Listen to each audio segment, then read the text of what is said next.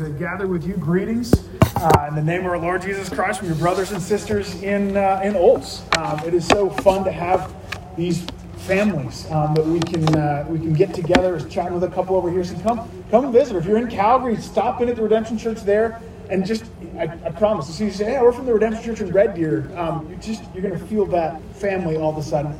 And, uh, and it's, it's great to have that. As Chris mentioned, he's preached for me a few times in, uh, in Olds, and I'm so grateful to be able to uh, serve him and serve you in bringing the word here this morning. Um, if you would turn with me to uh, Romans chapter 1, that's where we're going to spend our time together. Um, as you're turning there, thinking about this idea of power. Our world today, um, there is the the, the, the, struggle for power. We see it happening right now in the Ukraine. Vladimir Putin, the Russian army, using all of their, their power, trying to assert control over the Ukraine. Ukrainian people, the, the president there, fighting back, using all of their power to resist, to try to keep their uh, control of their, their lives, their nation. Beyond that, there's this threat of escalating power Right now, there's the battle of the, the Air Force versus the air defense that's rising, but, but what's next? Where do we go from here? And of course, there's that fear of the ultimate display of power, like full on nuclear war. There's somebody in each of those countries who has been entrusted with those nuclear codes, who has their, their finger on the proverbial red button. Um, it's their job to decide when to use that, that ultimate power as we watch our world struggle and fight. Today, we're going to talk about a different kingdom and a different power. Not Russia, not Ukraine, United States, or China, but the kingdom that wields a weapon of far greater power, not just than any of those kingdoms, but than all of them put together. And, of course, that's the kingdom of God. This great weapon of that kingdom, the weapon of, of true power that, that dwarfs even the mighty nuclear powers, the ultimate weapon by which this kingdom will one day overthrow and replace every earthly kingdom is none other than the gospel of Jesus Christ. And that weapon, that, that uncontainable, unimaginable power, has been entrusted to us as believers, you and me. We so easily, so often underestimate the wondrous power of the gospel and therefore the weighty responsibility of the gospel. Our church in Olds, just like yours, we have uh, the very same banner that we set up in the, in the foyer of our building. Lost people saved, saved people mature, mature people multiplied, all to the glory of God. That's why we're here. That's what we're about. That's why we've banded together as believers to praise the name of God, to, to see Him glorified as people are saved. People grow and, and mature in the faith. That's, that's what we're about.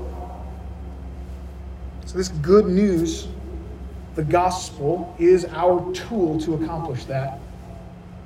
And it's powerful. It is powerful enough to, to fulfill that task. If we want to see that happen, we need to rightly understand and then rightly wield that power of the gospel. So, as we strive to grow in that, I want us to look together at, at Romans chapter 1, um, verses 14 to 17. If you would stand with me as we read God's word together, Romans chapter 1, starting at verse 14. Paul writes, I am under obligation both to Greeks and to barbarians, both to wise and the foolish. So I'm eager to preach the gospel to you also who are in Rome. For I'm not ashamed of the gospel, for it is the power of God for salvation to everyone who believes, to the Jew first and also to the Greek. For in it the righteousness of God is revealed from faith to faith, as it is written, the righteous shall live by faith. This is God's word. You may be seated you join me in prayer? Father, thank you for your word. Thank you for your gospel. We have your truth given to us. How we are so humbled as we consider the glory of what you have accomplished and entrusted to us. Help us now. Lord, as we open your word, God, I pray that as I speak, that it would be your word that goes forth. Lord, if I have anything to say that is not from you, that is not true to your word, that those words would fall to the ground and be forgotten. God, as your word is proclaimed, may we humbly bow before it. Lord, may we recognize the, the truth and the power and the weight of your, your word and, and be submissive to it. Lord, we ask your spirit to come. Open our eyes, soften our hard hearts, that we may see your truth and be changed by it, conform to the image of Christ for the glory of your name, God. We pray. Amen. So, the book of Romans, as you know, is, is one of the deepest, richest, most complex theological books in the Bible. Um, it's written by the Apostle Paul to the, the church in the city of Rome, uh, a church he had never been to, but he had friends there, and uh, he hoped to visit them soon.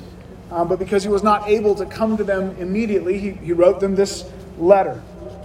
And these verses, specifically verses 16 and 17, have often been said to be uh, the thesis statement of the book of Romans. This is the big idea. Um, the, the next 15 chapters are unpacking this truth. So, as we look at these few verses today um, and think about our role in evangelism, I want us to see um, the pull of the gospel and the power of the gospel, and then to rest in the peace of the gospel. So, that's, that's where we're going. But first, uh, verses 14 and 15, uh, we should feel the pull of the gospel.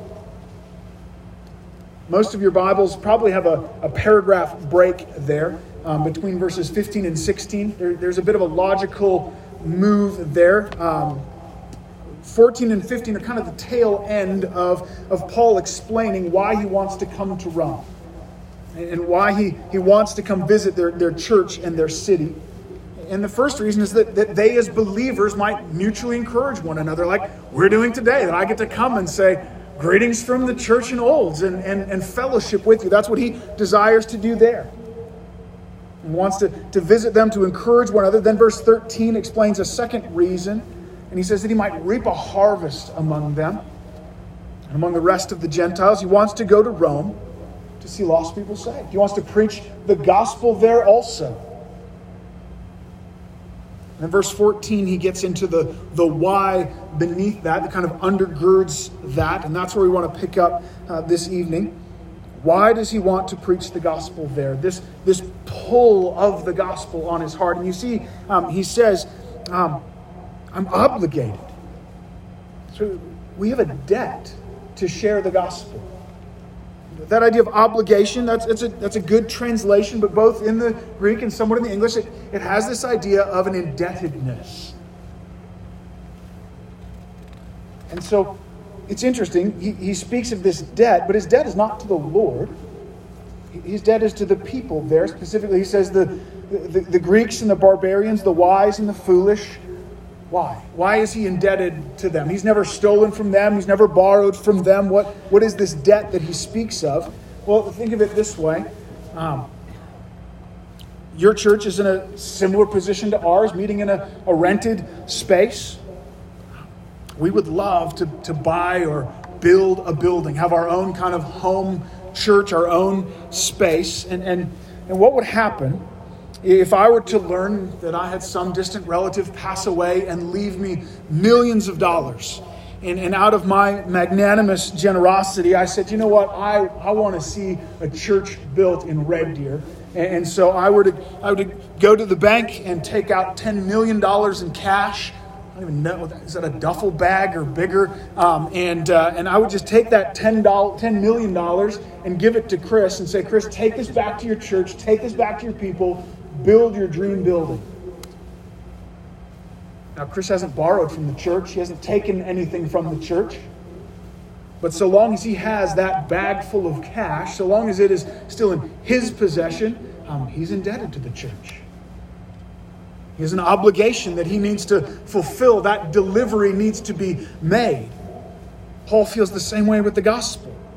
God has entrusted him with this good news, with this gift of the gospel. This message of salvation has been given to him, and, and he has this burden to, to proclaim it, to deliver it, to fulfill that obligation. Now, it's true, Paul's in a unique position as an apostle and as the apostle to the Gentiles, but haven't we received the same gospel that he received?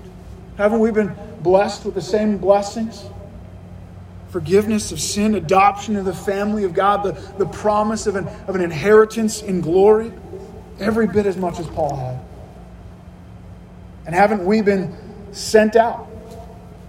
Jesus said to, to all of his disciples, Go and, and make disciples of all nations. Listen carefully.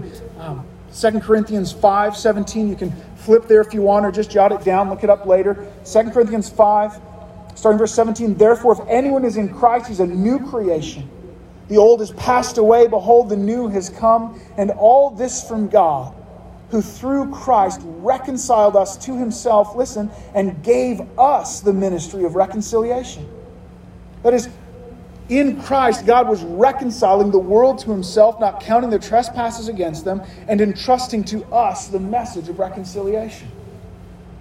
To whom has that message of reconciliation been entrusted? All of those who've been reconciled.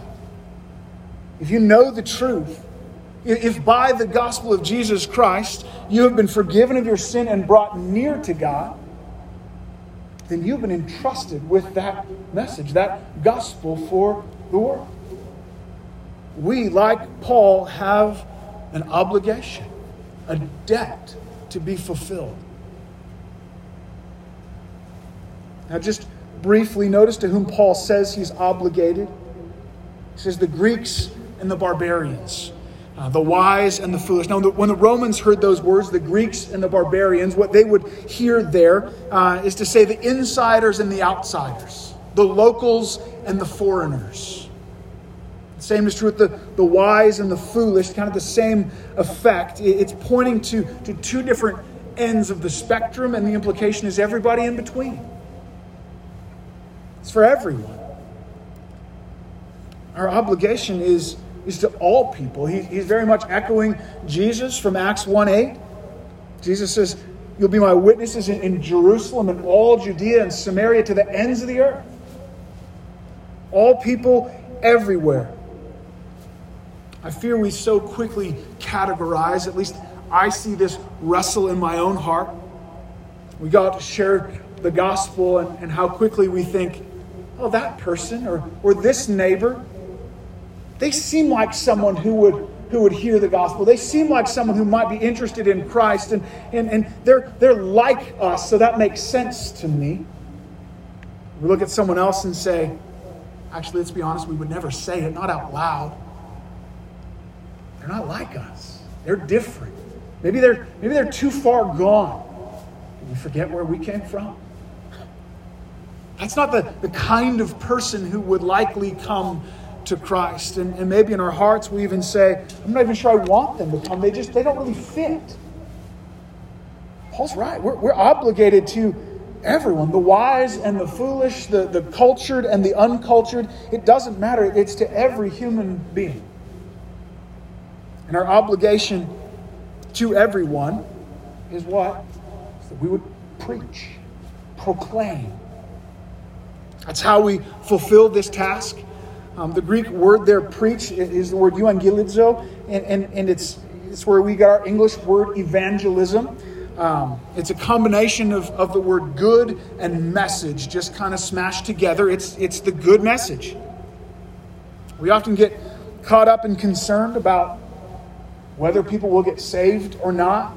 Will I be able to convince them of the truth? Am I going to say all the right things? Am I going to be able to, to answer all of their objections and defend the truth? Am I going to, be able to close the deal? And of course, of course, we want people to, to hear and respond in faith and be saved. That's, that's why we're sharing. We want them to receive it. And so we want to be winsome and passionate, and we're going to be pleading and, and persistent. But our debt, our obligation is not to save people. You don't have that kind of power. That's, that's way outside of your pay grade. It's, it's just not something we're capable of doing. And if you bear that burden as you go into, into sharing the gospel, you're right to be absolutely paralyzed by, by fear and insecurity. That is not a burden that you can bear. But it's not your burden to bear. That's not our job. Our job is not to transform hearts, our, our job is simply to proclaim the truth, to, to, to deliver the good message. Going back to our illustration of the backpack full of cash. It's not your job to make people open it, take it. It's not your job to, to build the building. It's just your job to drop it off. Just take it, deliver it. We feel the pull of that responsibility. Do you feel that obligation in your heart with your, with your neighbors, with your coworkers, the people you rub shoulders with every day? Christianity is, is not so much a, a come and see religion. There's nothing wrong with inviting people to church. I hope you're inviting people to come and see what's going on here. Um, but we are primarily a go and tell people, right? We gather here as believers to worship Christ, to spur one another on, and then we scatter out as missionaries. That's where the gospel goes forward. We infiltrate every sector of this city as we go into our workplaces and leisure and, and neighborhoods. We take the gospel, we share it, we deliver this good news. Who are the people in your life right now? Stop and think. Let a couple names come up. Who are the people that, that you could talk to this week? Would you commit to do that? Would you take a minute before the Lord right now? Say, God, I'm going to start that conversation before Friday. I'm going to do it. And, you don't have to finish the conversation, just broach it. Man, I love to just ask people, hey, did you grow up going to church? People love to tell you their story. What do you think about God, heaven, and hell? I'll tell you all kinds of things. And then you have the opportunity to say, let me, let me tell you what the Bible says. Let me tell you what I believe. Now, notice there's a distinct shift between verses 14 and 15. He begins saying that he's obligated. There's an external burden on him to share the gospel with everyone and anyone. But then, verse 15, he shifts to an internal motivation. He says, I am eager to preach. Man, eager to preach. It's not just a debt, it's a desire burning in him, an excitement, a passion. He's eager to fulfill this obligation. Verse 16 tells us why.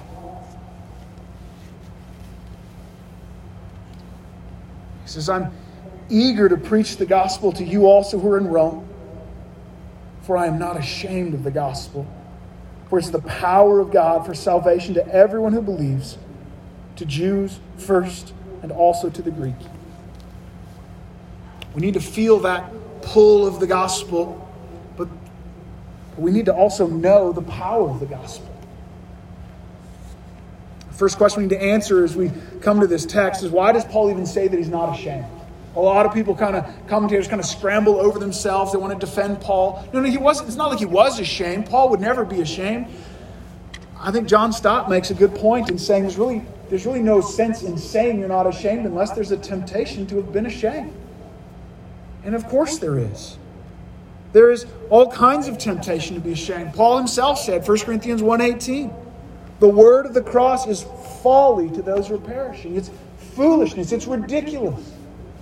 They might laugh at me. No, they will laugh at you. Back in the 50s, uh, they were doing some archaeological digging in, in the city of Rome, and, and they came across what, what some have said is probably the earliest depiction of Christ. And it's graffiti scratched onto a wall, and, and it's a picture of a man standing in front of a cross and there's a text below it. It says Alexamenos worshiping his God. So they're, they're mocking this Alexamenos guy. Here he is worshiping his God, and, and the figure on the cross is not a person but a donkey. That's what the world thought of Christianity. Look, he's, he's worshiping this, this donkey God who died on a cross. Fool. Is it any different today? We're out of step with the modern world. We don't fit, we don't belong here. We don't believe the, the obvious science of evolution. We're not on board with a woman's right to abort a child. We're not affirming of gay and trans lifestyles. You guys record these just going online? Am I going to get canceled now? Um, it's just, we don't fit. We don't make sense. We're out of touch. Christianity does not fit in this world. And both in the Roman and the modern culture, how audaciously small minded, how absurd to argue that people are not generally good, but generally evil, essentially bad, deserving of judgment, and that there is one way to be saved trusting in Jesus, this supposed God who was murdered on a cross. It's absurd. There is ample opportunity for us to be ashamed. We, just, we need to own that, admit that. And Christianity comes up around the office, around the shop, or on YouTube or Facebook. How many times is that a positive conversation? Not often. Listen, Paul says, I am eager to go to Rome, where Alexamenos was being mocked for his faith. I am eager to go there and preach the gospel in a pagan world. Why? Because it's the power of God. It's the power of God. In spite of all the mocking and insulting, in spite of the, the constant maligning and misunderstanding, this gospel that we're obligated to proclaim is itself the power of God. So you see why Paul would shift from, from obligation and from the temptation to shame to being eager. This is, this is an unbelievable privilege. So often, as we step out to share the gospel, we do it with hesitancy, we do it with trembling. We're apologetic, like, I'm sorry to waste your time with this. I, I don't want to make you uncomfortable. I'm asking a lot of you as I share, and, and we doubt, we wonder. What are the chances that someone's actually going to hear this and, and repent of their sin and turn to Christ? It's so unlikely. Like, can I really expect this person to just, just turn from their sin and follow Jesus because I've told them this story? But this message, it's not just the truth, it's not just good news, it is the actual power of God. The gospel is the power of God. When we talk about human power, we so often focus on the power to kill and destroy, the power to obliterate a whole city that, that destructive power is nothing compared to the power it takes to bring a soul out of death into life. Now, if this is our power, if this is something that, that we have been entrusted with, we ought to speak. Now, if, if it needs to come from us, if we're the ones who, who, are, who are tasked with accomplishing the task, yeah, yeah, doubt would be too weak a word, right? Like this would be absolutely hopeless. Jeremiah 13 23 Can the Ethiopian change his skin or the leopard his spots? Then also can you do good who are accustomed to doing evil. So go ahead, give it a try. Can you, can you change your skin color?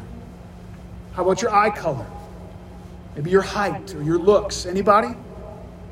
I mean, if, if we don't have the power to change the most basic physical things about ourselves, what makes us think we have the power to change hearts?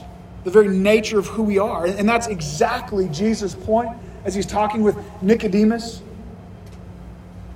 John 3 3, Jesus answered Nicodemus, Truly, truly, I say to you, unless one is born again, he cannot see the kingdom of God. Nicodemus says, That doesn't make any sense. How could I be born again? I had I think I wasn't able to give birth to myself the first time. Jesus says, You're right. You can't. It's not a power that you have. 1 Corinthians 2 14, Paul says, The natural person does not accept the things of the Spirit of God. They are folly to him, and he's not able to understand them because they are spiritually discerned. He's spiritually dead. He's, he's dead in his trespasses and sins. And the gospel is this spiritual truth He has no ability to love the things of God. There is no power of man, there is no machine or weapon that we possess that could do that. The only hope we have is the gospel, the power of God working through it. So 2 Corinthians 4 6, Paul says, For God who said, Let light shine out of darkness, has shone in our hearts to give the light of the knowledge of the glory of God in the face of Jesus Christ. You catch that? You guys are going through Genesis. Not that long ago, you were talking about the creation of the world. The first day, God speaks into nothingness and light comes into being. Paul says it's that same power. It's that same power at work in the salvation of a, of a dead soul. That God speaks into a dark heart and he brings the light of the knowledge of the glory of God in the face of Jesus Christ. That's the power of the gospel. So, as we speak the gospel, as we fulfill this task of just delivering this message in, in the sense of our own inability and, and, and trembling, there is limitless hope. We can preach with confidence because the gospel is the power of God. Notice, it is the power of God for salvation. It's not one way, it's not one of God's tools. It is the only way of salvation. There's two sides to that as we think about that. First, no one will be saved apart from Christ. Acts 4:12 there is salvation in no one else. There is no other name under heaven given among men by which we must be saved. The power of God for the salvation in the gospel is, is in the, the hearing and believing of the good news of Jesus Christ. There's no other way. If you don't know Jesus, you're not saved. That's it. No one will be saved apart from Christ, apart from knowing and trusting in Him explicitly. But it also means that no one will be saved apart from the proclamation of the gospel. And yes, that message is proclaimed in various ways in TVs and books and pamphlets, but, but that message is essential. Somebody's got to share it. God doesn't save people other ways. Romans 10 13, uh, a beloved verse for many for, for good reason. Everyone who calls in the name of the Lord will be saved. Hallelujah. And then verse 14, how then will they call on whom they've not believed? And how will they believe in whom they've never heard? And how will they hear without someone preaching? There it is. There's our obligation. There's our, our debt. That's what we ought to be eager to do. God has entrusted us with that message of reconciliation. The gospel is the power of God for salvation, and He sent us to deliver it. The end of verse 16, then, we see again is this salvation for everyone who believes.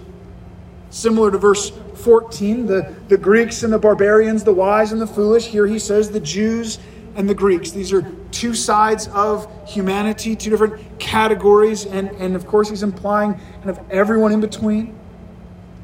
There's a, a spiritual dynamic to these two categories. Paul will explain that in detail in Romans 10 and 11. You can go read that later. Um, but the, the promises of God were first made to the Jews. He was the, the Messiah. Jesus came as Messiah to the Jews, God's chosen people. The Greeks, being Gentiles, being non Jews, had no claim on that promise, no right to that promise. They were not God's chosen people.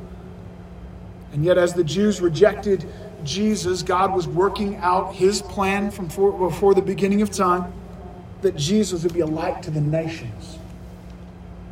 That heaven would be filled with people from every tribe and language and people and nation, that the gospel would, would go out. This power would be on display in saving people from every walk of life, every spiritual background, every nation. Do we really know the power of that gospel? Do we really understand that, that mighty work of God for the salvation of, of lost sinners, giving life to dead souls? Oh, if we just we really grasp that, if we could really wrap our minds around that, how could we ever be ashamed? If we knew that truth in our hearts, we, we wouldn't be fearful, we wouldn't be timid, we, we would be eager, we would be excited at every opportunity. And we know that God, in His plan, He, he, he does not save every person we talk to. At least that's not been my experience that's been yours, I'd like to bring you with me to Olds. We, we got some work to do. Um, but I don't think so.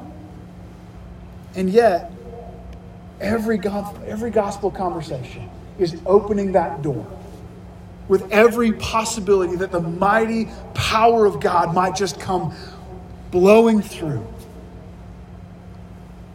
We need to feel the pull of that gospel responsibility. We need to know the, the power of that gospel. Thirdly, then, I think Paul calls us to rest in the peace of the gospel. Rest in the peace of the gospel. This is verse 17. He says, For in it, in the gospel, the righteousness of God is revealed from faith for faith as it is written, the righteous will live by faith. Again, following the, the logical flow of these verses, Paul feels indebted to preach the gospel, at the same time, eager to do so because this, this gospel is the power of God for, for saving everyone who believes. Why? Verse 17 it is able to save anyone who believes because in that gospel, the righteousness of God is revealed from faith for faith. So, what does that mean? Well, first, let's, let's look at, at this idea of the righteousness of God revealed. There are multiple options, different things people have wrestled over how to understand the righteousness of God revealed uh, in verse 17 um, and, and what exactly that's talking about. Three, three kind of main ways it's been explained. First is that the, in the gospel, um, we, we see the attribute of God's righteousness. We see that God is righteous. Secondly, um, others have said in the gospel, we see the, the activity of God making people righteous and the, the, the, the, the action of that. The third option is that in the gospel, we see the righteousness that God has achieved for those who have faith. In the gospel, we see the, the gift of righteousness that God imputes to, gives to the believer. And so you can see why this debate goes on because all three of those options are thoroughly biblical. All three of those can be seen in other places of Scripture. They're, they are good and right and true. Uh, the question is what is, what is he saying here? What is Paul's intent in, in these verses? And I think the context of these verses and the flow of the argument um, leads me to believe that it's the third option. The gospel as the power of God is the salvation for everyone who believes, regardless if they're Jew or Gentile, uh, Greek or barbarian, wise or foolish, because in the gospel, God has achieved for us a righteousness that is not our own. Because we didn't bring anything to the table and save anyone who believes because it doesn't depend on us. The gospel gives righteousness as a gift. In this context, our, our greatest need that the gospel provides for us is, is not the knowledge that God is righteous or the activity of God in making people righteous, but the provision of God of a righteousness that we just don't have. This gets us right to the heart of the gospel. As we talked a lot about the gospel so far this, morning, this evening, um, but we have not yet stopped to define it, so let's do that. What is the gospel? One of my favorite questions to ask. Chris, I would encourage you. It's a fun thing to do as you meet new people. Now, you guys have warning. Um, just ask them, what is the gospel? Just let them sweat a little bit. It's good for us. What is the gospel? And of course, if we're feeling the pull of the gospel and knowing the power of the gospel, um, boy, we want to we want to be able to clearly articulate the gospel, right? That that should be an answer that we can give quickly and clearly. There are a number of different helps and ways to kind of outline the gospel, the Romans Road or the Way of the Master. There's some great tools out there. Um, personally, in the back of my mind, um, I like to use this little four word grid. Um, it's found in, in, Greg Gilbert's little book, the, What is the Gospel? Um, and, and those four words are God, man, Christ, response. First is God. He is holy and just and perfect. He created this world, and he, as creator, it's His. He owns it. And then there's man. We were created in God's image for His glory, created to have relationship with Him in which we would find all of our joy and, and purpose and meaning and satisfaction in life. We sinned against Him, we rebelled against Him. We broke that relationship, went off looking for our joy and our satisfaction in, in, in, things of the, the created world rather than the Creator Himself. So that's God and man and then Christ. That's why Jesus came. Because for our sin, we deserved death and hell, and that is why this broken world is as it is, as we rebel against the Creator and it continues to, to stress and fracture and spin out of control. Jesus came as God Himself to take on human flesh, died on the cross in our place. He took the punishment that we deserved so that we could be reconciled to God. And He rose victorious from the grave as, as proof that his sacrifice was acceptable to God, and as this declaration that he had utterly defeated our greatest enemy of sin and death. God, man, Christ response. This good news requires an active response. The biblical response is twofold repentance and faith. Really, two sides of the same coin. Repentance is to turn away from sin, turn away from that rebellion, renounce that old life of rebellion against God and life for myself. And faith is to turn to Christ, to trust Him as Savior, submit to Him as Lord. God, man, Christ response. Now, if I'm talking with someone and, and trying to really grasp if they understand that gospel, if they're really getting it, I'm prone to ask another question. If you were to die today and stand before the Lord, and for the sake of argument, let's say Satan was there convicting you. I saw John. He was short tempered with his kids, lied to his wife. He watched that show he shouldn't have. He did this, he did this, he did this, he did this. And he's right. There's no denying it. He deserves hell. He's guilty. What are you going to say? God looks at you and says, This is true. Why should I let you into my heaven?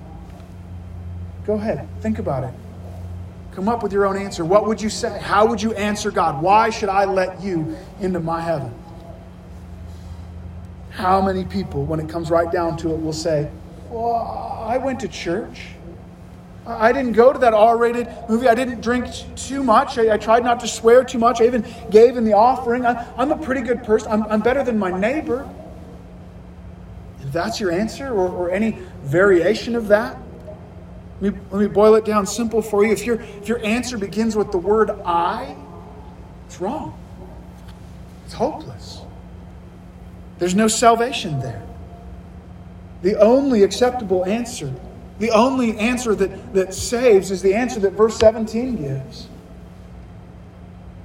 This is the, the spark that actually ignited the Reformation. I don't know if you know this. Romans 1:17, that's where it began. Martin Luther, a Catholic university professor, had been studying the book of Romans for many years. He had read this verse for years in the Latin, as it was only ever read in the Catholic Church. In the Latin, it says that the gospel, uh, the justificare of God, is revealed. And that Latin word, justificare, most naturally means this, this idea of, of actual practical righteousness. And so, what Luther understood, along with the Catholic Church, was that in the gospel, through the church, through the sacraments of, of baptism and penance and confession, our day to day lives would be slowly transformed and shaped toward righteous living, made more functionally righteous until we deserve heaven or close to it, and purgatory kind of cleans up the rest. God's grace is what empowers us to be more holy so that we can get ourselves into heaven. But Luther, who had studied law and had the mind of a lawyer, understood just how perfect you would have to be. What would one sin do to me in the righteousness of God? And so he was so burdened by this, this unachievable task. And he spent hours in confession every day, and he struggled and, and wrestled with God in, in absolute terror because of the sin that he saw in himself and, and the condemnation that, that he was under. It's from that understanding um, Luther wrote about this very verse. He said, And so I hated the righteousness of God. And that was my story growing up in a Christian home, sharing the gospel with people, but not knowing, not understanding grace in my heart, trying to be perfect before God, trying to keep up this great facade. Hated the righteousness of God. Because all he could see in it was the condemnation of God, how God was righteous and he was not. Until one day, Luther got his hands on something quite novel in his day, a Greek New Testament. And he came to Romans 1:17 in the Greek. Listen to these words.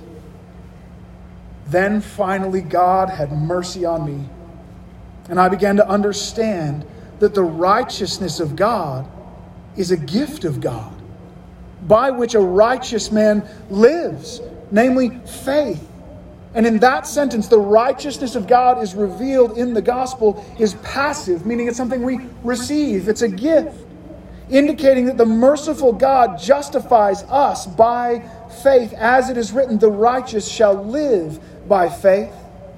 Now I felt as though I had been reborn altogether and had entered paradise. In the same moment, the face of the whole Scripture became apparent to me. My mind ran through the Scriptures so far as I was able to recollect them, seeking analogies and other phrases such as the work of God by which He makes us strong, the wisdom of God by which He makes us wise, the strength of God, the salvation of God, the glory of God, just as intensely as I had hated the expression, the righteousness of God, I now lovingly praised this most pleasant word. This passage from Paul became to me the very gate of paradise. Luther was saved. Luther came to understand the gospel, the righteousness of God, not as a condemnation over us, not as a bar that we have to reach, but as a gift given to us in grace the gospel message. If the gospel is something that we can listen to so that we can begin to do a little better, begin to clean ourselves up, begin, begin to, to, to earn a little more of our salvation, then, then, brothers and sisters, let me be clear we will be damned. That's it, it's over. If we're trusting before God in, in anything that we have done or must do, that we can expect nothing from God except judgment. All of our most righteous deeds are like filthy rags. The answer to that question in the courtroom of God why should I let you into my heaven? The only answer in which there's any hope is Jesus. Jesus. It's Him. He, he died in my place, and His righteousness has been given to me. I deserve nothing but, but, but Jesus. Luther called it an alien righteousness, a righteousness that comes from outside of me, not from within me. The righteousness of God that belongs to Christ, but through the gospel is imparted to me.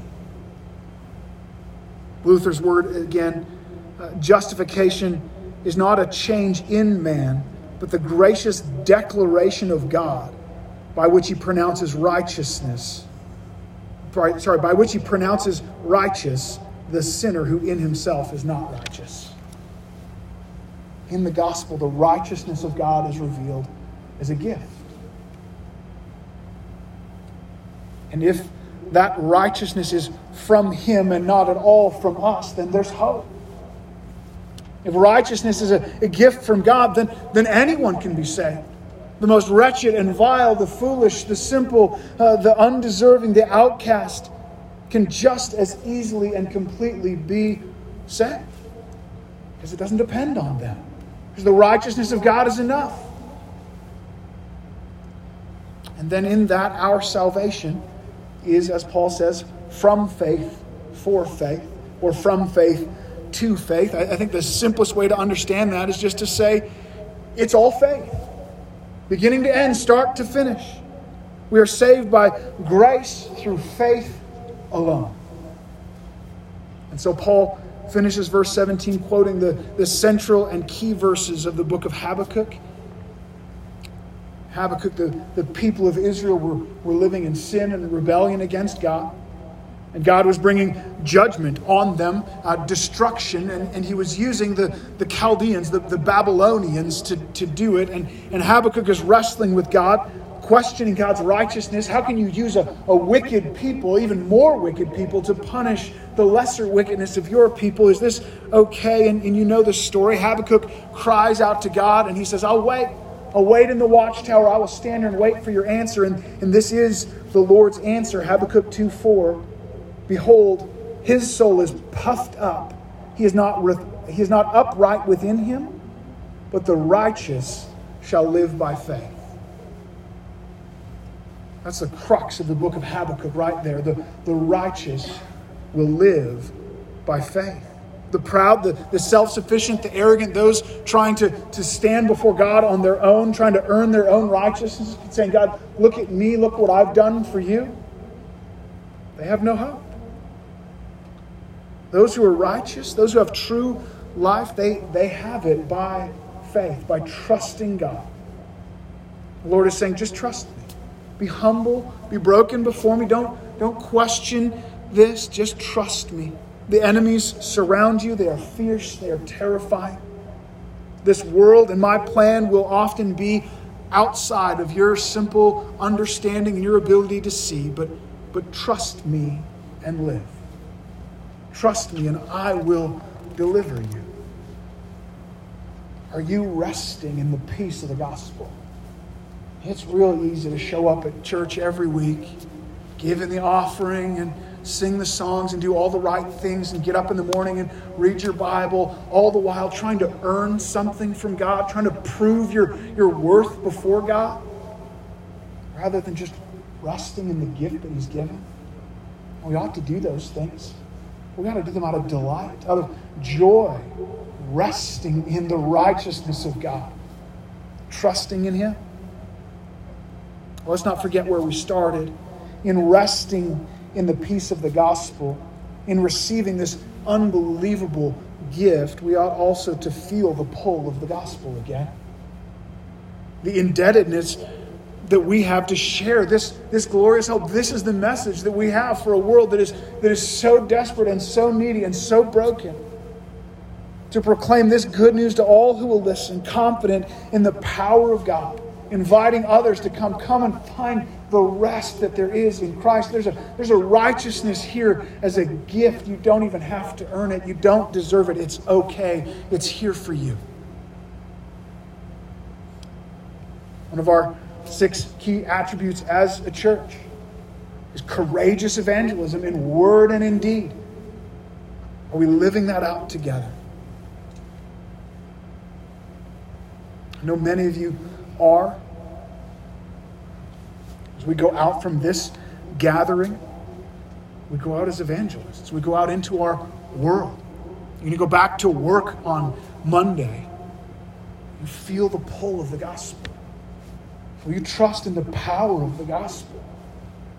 Will you be resting in the peace of the gospel and, and, eagerly inviting others to come and know this joy, this rest, this great salvation? Matthew 9 37. Then Jesus said to the disciples, The harvest is plentiful, but the laborers are few. Therefore, pray earnestly to the Lord of the harvest to send out laborers among his harvest. The harvest is plentiful. Do, do we believe that? How often I walk around thinking, if I were to share the gospel with all these people, I don't think anyone would listen. Jesus says, no, it's plentiful. There are souls ready waiting that the Holy Spirit will be at work. Just speak, share. The Holy Spirit has gone ahead of us. All we need to do is proclaim it. Oh, it's the laborers that are few.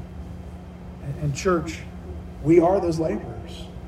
We are those messengers sent out. So I encourage you, think about it. Who, who can you share that gospel with, even, even this week? We feeling that pull of the gospel, trusting in the power of the gospel, and resting in the peace of the gospel. Let me pray. Father, thank you for your kindness towards us in Christ Jesus. That Jesus Christ came into the world to save sinners, of whom I am foremost. God, we are humbled before you. Lord, I pray that we would feel uh, this indebtedness that we have, having been given so much, having been blessed so richly, that we would be eager to go. God, I confess in my own heart how, how often I've just been comfortable in my own salvation, comfortable sitting at home rejoicing in you, and have failed to proclaim it.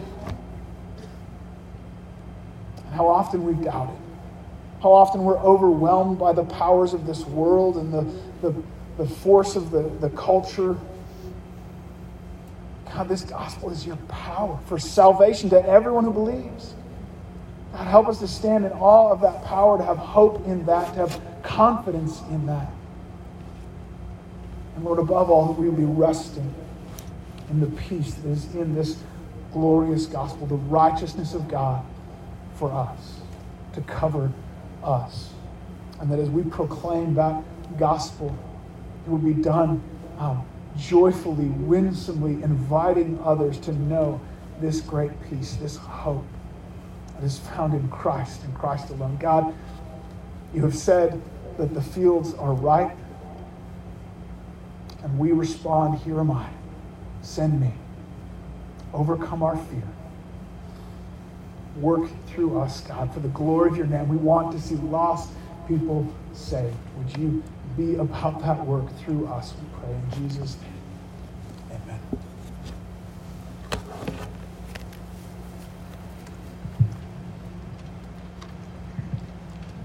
Stand with us.